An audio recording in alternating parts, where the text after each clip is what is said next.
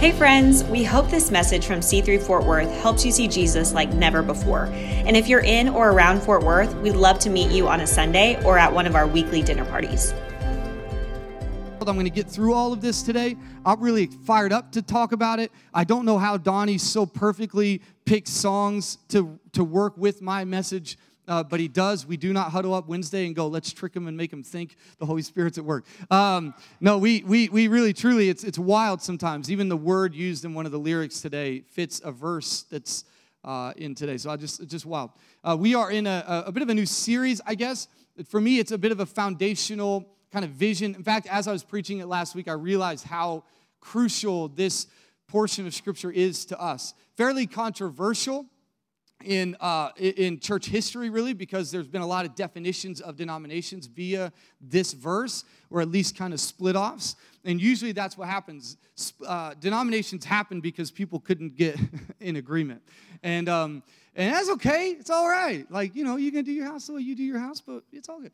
Um, and so there's been some of that out of Matthew 16.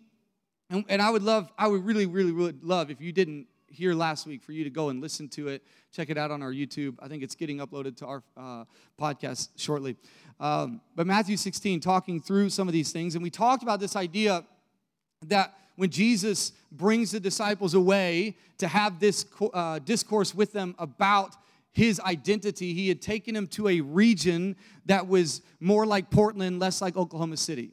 In other words, there was this, this pulling away to say, listen, there's all kinds of ideas being thrown at you and, and, I want you to really understand who I am. Before I go to the cross, before I resurrect, before I head back to my Father, I, I want you to really know who I am. I don't want to hand this to you and you screw it all up. We still kind of do every once in a while, but regardless, I've got, he's got grace for that, right? But he wants to make sure that these people he's spent a significant amount of time with really understand who he is. And so he asked them this question Many of you have heard this uh, before, but if you haven't, it's all good. Uh, he, he, he pulls them aside. There's a, a hundreds of gods being worshiped in this area, but there's also a great influence of Caesar in this area. And Caesar was a title, not a name. So it's this idea that Caesar was God, or at the very least, a representative for him on the earth. Whatever he said, you should listen to, right? And so there's that. Uh, the pan god was, is, was like they had a cave for the pan, like they're, they're, like this is an area where there's all kinds of ideas being floated around. All kinds of gods all kinds of uh, ideologies all kind of uh, worldviews everything happening. And this is where jesus decides to ask his disciples the question who do people say that i am? Who do people say that i am? And, and, and they begin to answer. They say things like elijah. That's, that's a good one. It's like uh, uh, you know it's like someone saying you're uh, Scottie Pippen instead of saying Michael Jordan. It's still good. Like Scottie's good. We ain't Michael, right? If some of you said yes, you, talk to Jesse later. And um, but there's this, there's this like the, uh, Elijah, John the Baptist, uh, Jeremiah. Then they go, they go into like, and then they just throw this etc. kind of thing at the end, like, and s- some other prophets. In other words, nobody's really certain they all think you're like a forerunner to the Messiah. You're, you're, you're, you're declaring the kingdom of God and you're saying repent, you're saying all these things. They believe that some way you're preparing people. Some of you think you're John the Baptist, come back to life, all these kinds of things that are happening. And Jesus asks them the question, who do they say I am? And when I think Jesus cares, he, he doesn't care because he's worried about who he is. He's not struggling with his own identity, right? But he is asking so that they would understand who they're speaking to. When they go into the world and the Great Commission to go and disciple all people in the name of the Father, Son, Holy Spirit, when they go to do that, I, I want you to understand who you're talking to and what they believe about me. Uh, so many times we as Christians and as the church answer questions people aren't asking and avoid the questions that they are. And, and I understand some of that. It's difficult sometimes when people drop something on you and they want you to give you a, a they want a yes or a no answer a right or a wrong answer. I love that the Bible gives me more gray than most people want to admit to. Because I got to point to Jesus and then let's build the house together. Let's figure this thing out together. So they ask question. All right, John the Baptist, Elijah, all this kind of stuff. And they're uncertain. There's not a consensus. There's not a, a definitive decision as to who everybody else says Jesus is. But I still want you to at least ask the question who do my neighbors say Jesus is? Who do my coworkers say Jesus is? Who do my friends, who does my culture say Jesus is? C.S. Lewis has a great thought on that. I'll let you go search it out. Okay. And then he turns to, turns to his disciples and says, But you, who do you say that I am? Okay, I get that you understand who they say that I am, but who do you say that I am? And, and they said, uh, Peter jumps up. And there's no like, Peter thinks this and nobody else does. Most likely, Peter uh, is just stepping into the, the void and, and saying it. We don't know that there's that awkward silence that happens at small groups when you ask a question and nobody wants to be the first to answer. We don't know if that happened. We don't know what went on, but we know that Peter's tended to be a bit ahead of the game. He tended to kind of speak first, listen second. And so Peter jumps up and says, You are the Savior, the Messiah, the anointed one, the one who was prophesied of coming and the Son of the living God. Those are two distinct things. One, uh, one declares his role and his purpose and his mission, and the other declares his divinity and the fullness thereof. That there is this distinction about Jesus, and we're going to talk about that in the coming weeks. And so, are you guys good? You with me? All right, all right. And so, uh, so Jesus hears this, and Jesus says to Peter, He says, Oh, how blessed are you! How blessed are you that this revelation happened here and this confession happened here, and those two things have to go together right? The revelation must also result in a confession. If we really want to see the healing of God and the wholeness of God and salvation, remember, salvation is also another word for healing. If we really want to see the restoration of God in the earth and in our lives, the, the revelation of who He is has to also result in the confession of who He is. And we need to match those up. Sometimes we have the confession without the revelation, sometimes we have the revelation without the confession, right? And I understand sometimes we struggle with one or the other, and I get it. But when those things can come into alignment, when we can really settle in our hearts who Jesus is. Not all of it, because we will not know the fullness of Christ till we see him face to face. We know that. But the, there's this revelation of Jesus as the Messiah, the Savior, the one who was told would come, and, and that he's the Son of the living God. There's this revelation and then this confession. And Jesus says, You're blessed. And you're blessed because you didn't come up with this and you didn't read a good book about it, you, but that there's something the Father revealed to you in me that has given you this. And then he says this phrase that has caused some consternation throughout church history. And he simply says, Upon this rock I will build my church. Now, we're not going to go into the grammar and the English and the, all the, I'm not a linguistics professor, but, but you can go back and listen to it. But there's a difference between the rock of Peter and the rock of Christ and the use of the word. It sounds the same to us, but it is not the same word. And one is a small rock that's a piece of a bigger rock, and the other one is like a rock, like the rock of Gibraltar type of scenario. So Jesus says, I will build my church upon this rock. What's the rock? Jesus is Lord. Jesus is Messiah. Jesus is the Son of the living God. That's the rock. And, and so he asked this question in a bit of uncertainty. And even the disciples, the disciples didn't know what their future would look like. They didn't know how all these things would play out. They know that they're following this rabbi Jesus and that they're trying to take on the disciplines and the beliefs and the understandings. They're trying to become more and more like the one that they're following, which is always the desire of you and I to the church to become more and more like Jesus as we behold Jesus more and more. So that's the goal here. That's what's happening. And they're trying to figure it out, but they also understand that this confession that he is the Messiah completely contradicts the idea that Caesar was who he said he was, right? And that you are the son of the living God completely contradicts all the pantheon of gods that people were worshiping, all the ideas and the ways in which you sacrifice to this one for that benefit, and you sacrifice to this one for that blessing, and you serve this one for this idea. That it, it completely contradicts those things. So in their confession is a rebellion against the ideals of the world. And I don't know if we understand this, but the confession of Christ is to be one that is a counter narrative to the narratives we are being fed. And what happens when we conflate those things, sometimes the issue is not that we've let go of Jesus, but that we have conflated Jesus with other ideals and other ideologies and other uh, certain worldviews and pushed them together. In fact, there's one translation of, of um, of the greatest commandment, and really uh, the Old Testament, the number of the first commandment, which is there are no other gods before me. Right? You've all heard it that way. No other gods before me. There's, I wouldn't even say better, but another way to say that is there's no other God beside me. In other words, there's nothing else that you raise to the level of me.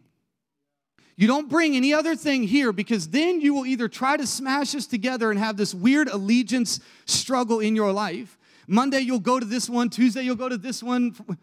Anybody know that feeling?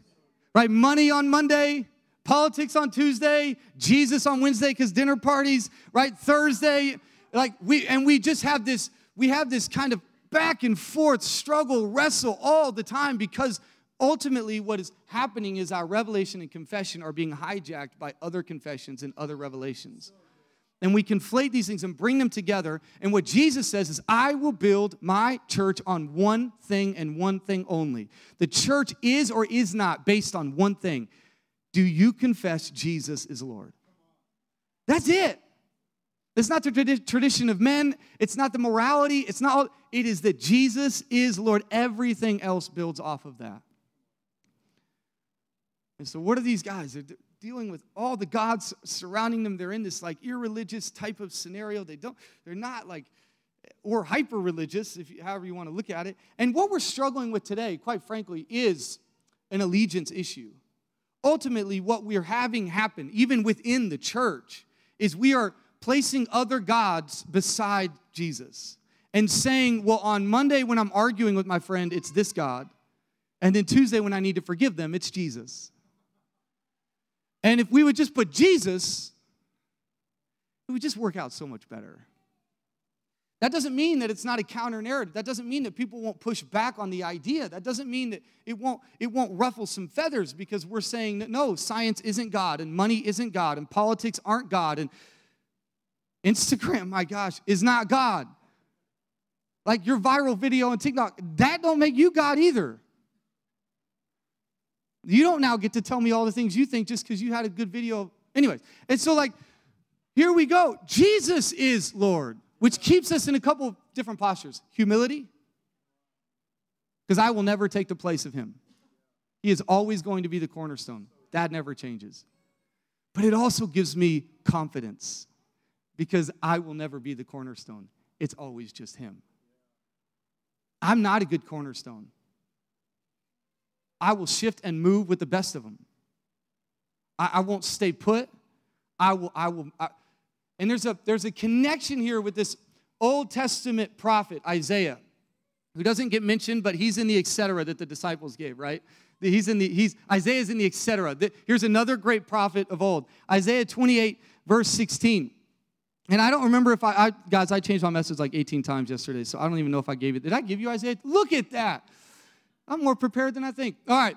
Therefore, the Lord God said, now there's there, this, this is like eight chapters of um, correction being given to the people of Israel. God is a, a God of discipline and, uh, and, and, and correction. It's the rod and the staff, comfort and correction. And we all hear that word correction and we think it's bad word. Uh, but the reality is that we all need it. It's why you have like the warning lights on your mirrors now in your car, because we all need correction or we're going to hurt somebody. Therefore, the Lord God said, Look, I have laid a stone in Zion. Right? Stone, foundation, rock. I've laid a stone in Zion, a tested stone, tried and true. Did a series on that a few weeks or a few months ago. A precious cornerstone. There's value here. A sure, what? foundation, a sure foundation. It will not move. The one who believes will be unshakable. The one who believes will be unshakable. But I want to throw something at you because I love the variety of translations we have today. Some people like swear by one translation over the other, and I understand some of that. Uh, but the reality is, is that there's a lot of really smart people who are translating the Bible, and they all have the, the right desire about them. And I think uh, looking at multiple gives you a better shape to it. That doesn't mean there isn't one that's maybe a little more correct, but there's a better a view, a well-rounded view of this. It's like going to a thesaurus and looking up all the synonyms of a word, and you go, oh, okay, that makes more sense now. I want, I want to just read a few other translations of this verse. The one who believes will be unshakable. Here you go. You ready? This now is what the sovereign Lord says I am placing in Zion a foundation that is firm and strong. In it, I am putting a solid cornerstone upon which are written the words. I love this.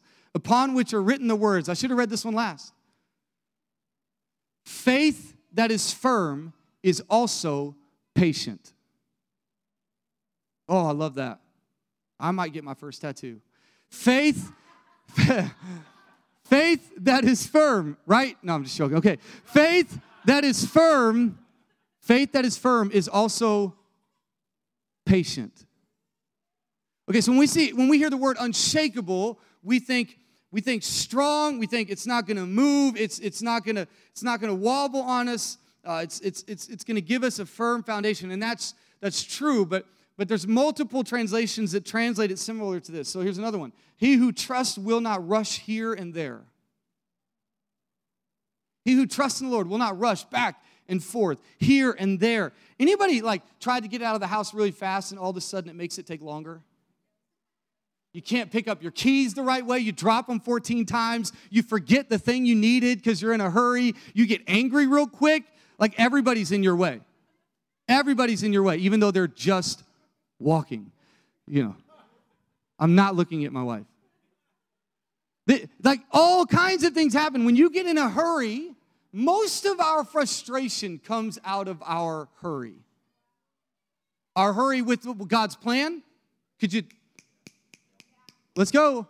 I just, and we get angry with the way things are working out because it's not happening in our timetable, our, our frustration with people because they haven't become the perfect person we expected them to be. Right? Our, and I understand there's a healthy, like, desire to grow for sure. Um, I watched Jimmy Johnson's Hall of Fame induction last night. Let's go, Cliff Harris and Jimmy. Let's go, JJ. Um, Oh, y'all ain't excited about that? I thought it was cool. Uh, but he talks about now. Anyways, so the, uh, if this is your first time hearing me preach, this is normal.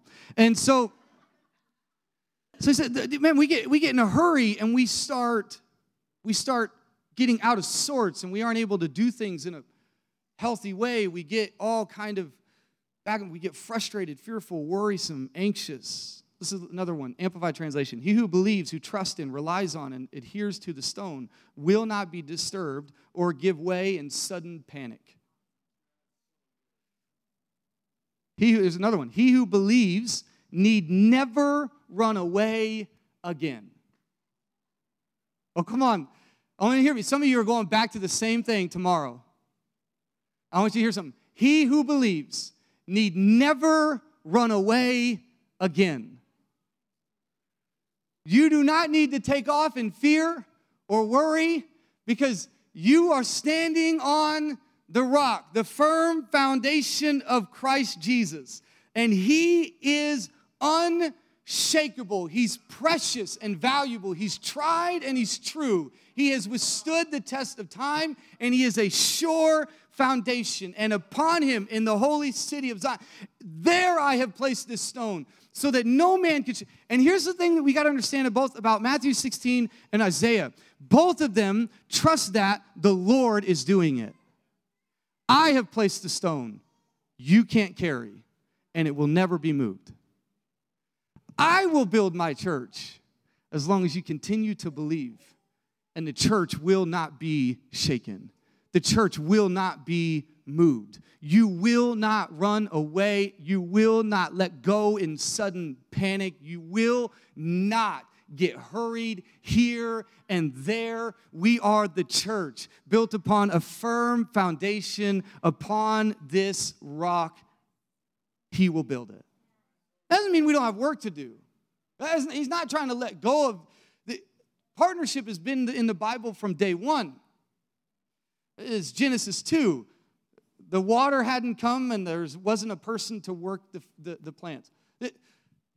God sends the water and people bring the cultivation. And but together God works the earth into the shape he called it to be. It's always been the plan. Jesus called disciples instead of just doing it all himself. Jesus God, has always had the desire to see us do this thing together. Okay, so we got to hit a few other things. One of my favorite authors, and actually he stole the phrase, uh, says that we should be a non anxious presence in the world.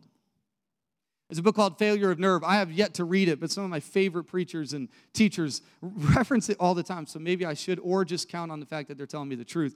Um, and it talks about these ideas that, that, that, that people who are successful who beat this kind of thing is are those who have become this non-anxious presence in the world. People who uh, somehow have established something where where they can walk into situations and circumstances and it doesn't shake them. It doesn't it doesn't move them. It doesn't cause you know have you ever walked into a room and everybody else is running like crazy and there's like one or two people who just seem to like be good? And those are always the people you want to go talk to and ask for help because everybody else is just going nuts. And you're like, I don't, I don't know. But the person just standing over at the side, crossing their arms, going, Yeah, okay, cool. Yeah, yeah. It's like, oh, you've, you've seen this before. You've dealt with this before. You've, you've, you've handled that. There's something about the church that should be kind of standing on the side, not, not in a abdication of responsibility type way, but just simply in this quiet, hopeful, confident expectation that God is and will be that He's good and He's great, that Jesus is the cornerstone, the apostles built on it, now you and I get to build on it, all coming together to be a dwelling place for the Lord. I don't have to run around here and there. And every time something hits, I don't need to panic. And every time something goes crazy, I don't have to, I don't have to run away again. No, no, I'm built on Jesus. I'm built on Jesus. The church is built on Jesus. Let's hit a few other verses. 1 Corinthians chapter 3. I'm going to read a couple a couple verses to you on this one. Verses 1 through 10. I'm just I'm going to try to go fairly quickly because here's what happens, right? Paul, who's passed after the disciples, but has a revelation of Christ, has a pretty radical revelation of Christ. Uh, he goes from being one who persecuted the church uh, to one who becomes one of the greatest proponents of the church and building the church and planting the church and going into all these different places. And so Paul has this kind of mission in his life, and it, it becomes clear as you read multiple letters of his. Of course, there's a lot, it's not just one thing, but ultimately, what you find Paul doing on a regular basis is bringing people back to the centrality of Jesus Christ, bringing people back to the sufficiency of Jesus. In fact, in Colossians, we did a whole series one time where we, where we talked about the supremacy and uh, sufficiency of Jesus. That you could read Colossians, and that's really the goal. The goal of Colossians is to write to the people of Colossians and say, hey, he is sufficient for everything, and He is supreme over everything. And so Paul kind of has this thread woven through all of his letters, and you find that in 1 Corinthians chapter 3. Let's just read a few verses here. Brothers, I was not able to speak to you as spiritual people. He's kind of, this is kind of that correction thing. Paul wasn't afraid of that. But as people of the flesh, as babies in Christ, I gave you milk to drink, not solid food, because you were not yet ready for it. In fact, you are still not ready. My gosh, it's like, I'm going to fold this letter back up, put it in the envelope, send it back, return to sender, wrong people. Because you are still fleshly. And how does he define that? How does he make that distinction? He says, You're still fleshly because since there's envy, strife among you, you're not, are you not fleshly and living just like unbelievers? Come on, Twitter. Are, are we living just like unbelievers, always picking the thing we disagree on, always picking the thing we're envious about, always picking the thing we're upset about? Are we not acting just like those who don't have a firm foundation? For whenever someone says, I'm with Paul, and another, I'm with Apollos, are you not unspiritual people? In other words, are you not basing this on the wrong thing? You're looking at Paul as a savior, Apollos as a savior. What then is Apollos and what is Paul? They are servants through whom you believed, and each has the role the Lord has given. I planted, Apollos watered, but God gave the growth. So then, neither the one who plants nor the one who waters is anything, but only God who gives the growth. Now, the one planting and the one watering are one in purpose, and each will receive his own reward according to his own labor. Quit worrying about the dude down the street. Do what God's put in front of you. For we are God's co workers. He's the person we're working with, He's the one in the cubicle next to us. He's the one we're going to staff meeting with. He, I'm working in relationship to him. I, am doing this because God is good. I, I'm not doing this because dude down the street is making it. No, I'm his. I'm with. I'm in it with him, and that should actually mean I work better with others. You are God's field, God's building, according to God's grace that was given to me. I've laid a foundation as a skilled master builder. That's all right, Paul. You Pretty confident. A skilled master builder, and another builds on it. Listen, but each one must be careful how he builds on it. He does talk about this later. He talks about whether you're building with good things or not. But verse 11 says, For no one can lay any other foundation than what has been laid down. That foundation is Jesus. That foundation is Jesus. What if there's a connection between the stone of Isaiah 28 16, and when you believe in it, you will not hurry, you will not rush, uh, and, and, and, and the understanding or the revelation of maturity, right? What is he addressing in 1 Corinthians 3? I could not give you what you needed because you were not yet mature enough to handle it. You, you weren't ready to eat that. In fact, if I gave it to you, you would choke on it. It wouldn't be good for you. It would actually be bad for you. If I if I gave you all this now, that man, you wouldn't actually, it would hurt you. And Paul's not trying to beat him up. He's trying to, hey, listen, you've got to keep growing and keep moving. You've got to keep moving into what God has called you to because there is something to build and there is something to do. And you are God's co-workers and you are his building and you, you are the gardener and you are the ones who are going to water and you're going to sow the seed. You are that. I, he's going to make it grow. But you are absolutely part of this. And there is no other foundation to build on than the one that we've already laid. And that foundation is Jesus. Maturity in Christ ultimately comes back down to the foundation of Jesus in your life. Are you one who stays, even in difficult moments, even in tough seasons, stays your feet, plants your feet along the riverbank, and without fail bears fruit of Psalm 1? Are you the type of person that plants your feet in Christ and even in challenging things? And I'm not saying we're perfect and I'm not saying you won't ever falter. I'm simply saying that can we come back to Jesus and dig in and begin to grow from the foundation of Christ? Because the, the reality is that the foundation always dictates the form. Always dictates the form. You, you lay a foundation of 1,700 square feet and try to build a building of 4,000 square feet, guess what? You wasted your time. We spend all of our time trying to build houses and way, way too little time establishing our foundation. The foundation will always dictate the form, always. And so here's this, this moment where he's speaking to maturity. Again, he's trying to connect the dots that maybe the immaturity of our lives is connected to the foundation of our lives, the, the, the, the hurry here and there, the running away again. My, my five year old has still not learned how to just kind of be patient. He still doesn't, I cannot believe it. Because I'm patient all the time. Like he just hasn't grown up yet. I wasn't patient when I watched a movie this past Thursday night. It was two and a half hours long. It should have been 20 minutes. I should have just watched the trailer. You can ask me later if it was so bad. So bad. And uh, I'm still not over it. And I hurried here and there. I couldn't stop thinking about other things because it was so bad. And my, my five year old will come up, and oh my gosh, it drives me crazy because I'm mature. Um, he'll come up and he'll go, Dad, come here. And I'll go, Hold on. Dad, come here. Hold on. Dad, come here. Now. Mm-mm. Hold on. And my, my, my five year old is so, like, he's stubborn, little OCD, like, won't stop. And he will just keep asking, just keep asking. I know I'm supposed to pay attention to my kids, and I do, but then you'll go with him to wherever he's trying to go, and he'll be like, there is no reason whatsoever for me to be here right now, like in the immediate.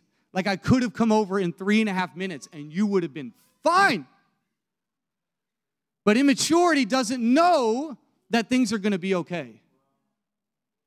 Immaturity doesn't always know that we can't predict the future and we need to stop worrying about it. Don't worry about tomorrow. It doesn't mean you can't plan it, but don't worry about it. Live present right now. Don't hurry here and there. And Paul is trying to get these guys to grow. Okay, so let's go to another one. Ephesians chapter 4, verse 13. Again, same author. Ephesians chapter 4, verse 13. This I definitely didn't give to them. So uh, I apologize. Ephesians chapter 4, verse 13 through 16. And we're going to wrap up in just a moment. It says this Until we all each reach, sorry, until we all reach unity in the faith and in the knowledge of God's Son, growing into a mature man with a stature measured by Christ's fullness, then we will then we will no longer be little children tossed by the waves and blown around by every wind or teaching by human cunning with cleverness and the techniques of deceit. Come on. But speaking in truth and love, let us grow in every way into Him who is the head, Christ. From Him, the whole body, fitted together, knit together by every supporting ligament, promotes the growth of the body for building up itself in love by the proper working of each individual part.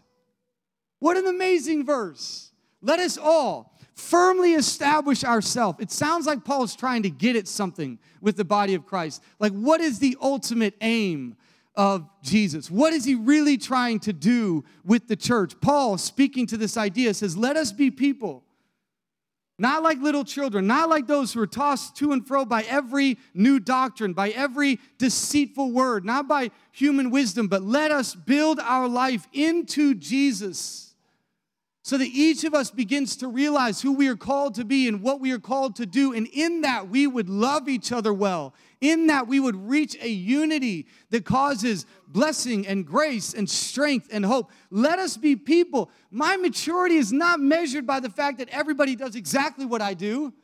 My maturity is, is often measured by the fact that even in the midst of people doing things a little different than I would do them, we still love each other well. The measurement of the kingdom is always love. Always. Self sacrificial love. The pattern Jesus gave the disciples was getting down on his knees and washing the feet of his disciples and saying, This is the pattern I set for you. Because when you walk this earth from house to house, from place to place, from point A to point B, you're gonna get some mess on your feet and on your life. And what should the church be? The church founded on the grace, the truth, the freedom, the hope, the fullness of Jesus should be on our knees washing the feet of people rather than pointing out the dirt. Because we all walk in the same dirt. We all walk. I, I'm blown away by the fact that we have people picking sides based upon how bad the other side is and saying, well, it's all because of this and all because of this, and rather than just saying, because we're all human and we do stupid stuff. Like we're all a little bit wrong and we're all a little bit right. The more often we'd say that, the better often we, the better off we would be. Because at the end of the day, my freedom is not based upon whether I'm right or wrong. It's based on the simple fact that there's this tried and true, precious, proven, sure foundation that no matter what comes, no matter what storm shows up, my foundation is Christ and it will not move. Okay, I got one more for you. I got one more. I don't want to I don't want to forget. I got one more. I got one more. Colossians chapter 1. Colossians chapter 1. And again, I don't know if I gave you guys this. I, I apologize for switching it all up. It's just such a big verse. It's just such like a it's a massive verse. I, you know, so much to cover. Colossians chapter 1. I'm just going to read verse um, I think we'll just read verse 28. There's a lot here, and you, I think you should go read it. In fact, if, if you really want to read it, go follow it into Colossians 2. Don't end with the last verse of Colossians 1. We proclaim him, warning and teaching everyone with all wisdom, so that, this is still Paul talking to a different group of people, all founded upon Jesus as the Son of the living God, as the Messiah, right? Everything is built on this. That's what they've been preaching, okay? We proclaim him wisdom so that we may present everyone what? Mature in Christ Jesus. So that we may present you mature in Christ Jesus. I labor for this, striving with his strength that works powerfully in me. Let's jump into Colossians 2. For I want you to know how great a struggle I have for you. For those in Laodicea and for those and for all who have not seen me in person, I want their hearts to be encouraged and joined together in love so that they may have all the riches of assured understanding, and have the knowledge of God's mystery, who is Christ. All the treasures of wisdom and knowledge are hidden in him. Oh, I'm saying this so that no one will deceive you with persuasive arguments. For I may be absent in body, but I'm with you in spirit, rejoicing to see how well ordered you are and the strength of your faith in Christ. Therefore, as you have received Jesus, walk in him. Quit adding all these other things to him. Walk in Christ rooted and built up in him and established in the faith, just as you were taught, overflowing with gratitude. Be careful, be vigilant, that no one takes you captive through philosophy and empty deceit based on human tradition, based on the elemental forces of the world, based, based, based on the foundation and not based on Christ. For the entire, listen to this. I love that we made we have made Jesus human over the last couple decades. We, we've made him more real to people. We've made him more like you can touch and feel. You can see Jesus living the way we lived and going to eat and, and making a living and going into all the places, going for a swim in the Sea of Galilee, you know, uh, calming some waves. And like, I love that we've made him that, but don't ever forget, don't ever forget what Paul's about to tell you. Don't ever forget what Paul is about to tell you and I. For the entire fullness of God's nature dwells bodily in Christ. For the entire nature, the entire fullness of God's nature dwells bodily. If one author says, if we see the face of Jesus, we see God. Everything's there. And then, oh, then Paul takes it a little bit further. And you have been filled by him who is the head over every ruler and every authority. Kind of sounds like when Jesus looks at Peter and says, And what you bind on earth and what you loose on earth. Yeah, we can run rampant with that. We get a little wild with that phrase. The reality is, what you forgive is forgiven. It's interesting that when, um, when the four men carrying the man on the mat lower him down in the house, he looks, Jesus looks at the people and says, Because of your faith, he is made whole. Jesus has always been about you and I doing this thing together. Are you Jesus? No. But Jesus dwells in you, and in, in him is the fullness of the nature of God, and he is the foundation of all which we do. I was reading it this week, and one author says it is important to realize that according to the passage in Ephesians, the supreme purpose of the church is not the evangelization of the world. The Great Commission is often held up to us as the supreme aim and purpose of the church, and is certainly crucial and essential. But Jesus has clearly sent us out to preach the gospel to every creature. That's, that's a given. But the Great Commission is not God's supreme ultimate goal. Romans 8:29 tells us that God's ultimate plan for us is that we be conformed into the image of his son. God's overarching goal is to produce men and women who demonstrate the character qualities of Jesus. God does not want a church filled with white robed saints. He does not want a church filled with theological authorities and cultural clergymen. He wants a church filled with ordinary men and women who exemplify the extraordinary integrity, temperament, wholeness, compassion, boldness, righteousness, earnestness, love, forgiveness, selflessness, and faithfulness of Jesus. In other words, what God's desire is that the church would look like Jesus because it is built upon Jesus. And like the author of Hebrews says, beholds Jesus. Church, that's what we are. We have become the dwelling place of God by becoming stones built upon the cornerstone of Christ. You need not ever run away again. You do not need to hurry here and there to try to build something that God has said he would build. When Jesus says, I'll build my church, he's not talking about cathedrals. He loves cathedrals, they're beautiful. If you've walked into some big time cathedrals, they're amazing. You look up, and the whole point is that you'd go, Wow, God's big. Like they're great.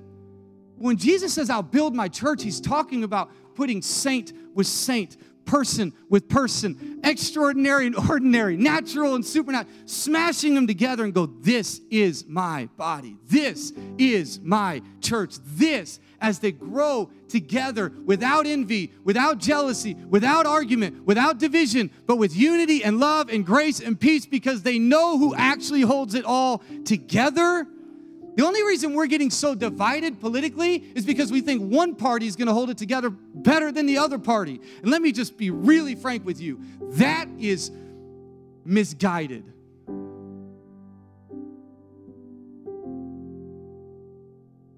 Just look around the room at some people who've lived through the sexual revolution, who lived through the Vietnam War, who've, who've lived through some of the pains of the 60s and 70s, who've lived through actual segregation, who've lived through all these things, and realize that we are a people who imperfect all the time.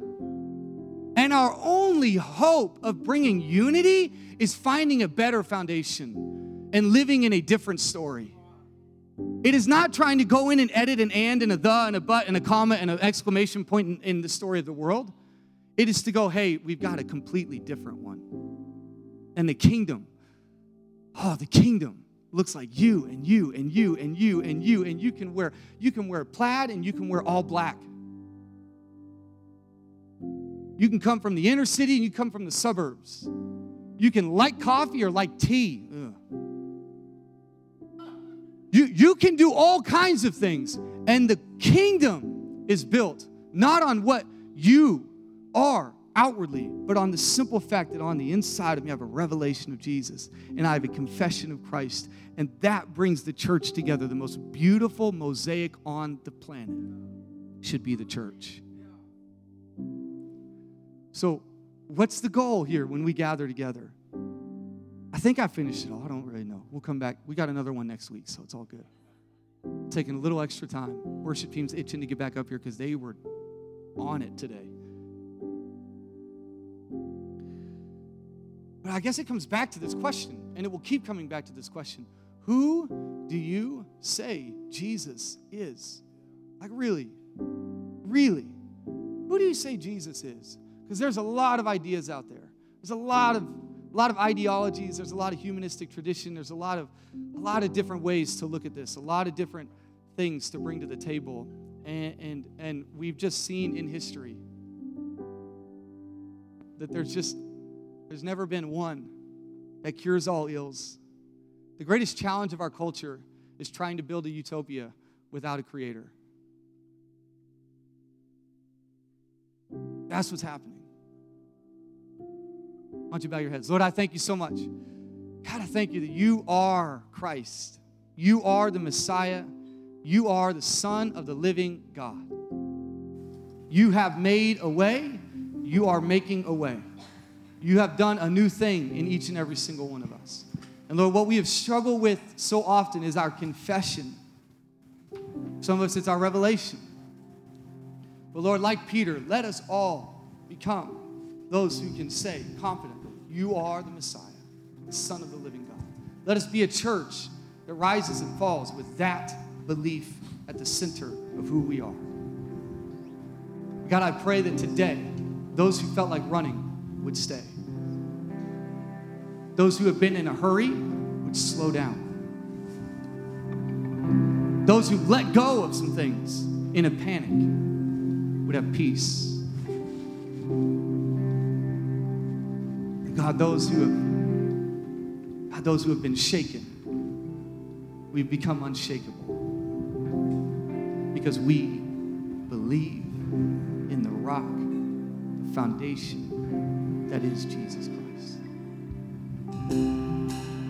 Lord, I pray that people would be blessed this week. I pray that the rock of Christ would never move. And I pray that the foundation of Jesus would become more and more and more in our lives that we would set our feet, plant our feet, and be rooted in you and grow and grow and grow so that we might have love for one another, grace towards one another. And I pray those of us in this room today who would say, you know what? I need to step back onto the rock. I need to build again on the firm foundation of Christ. Lord, I pray that they would simply say it, simply confess it. God, you are. You are Messiah. You are the Son of the living God. And God, you would call them blessed. You would call them blessed. In Jesus' name we pray. Amen.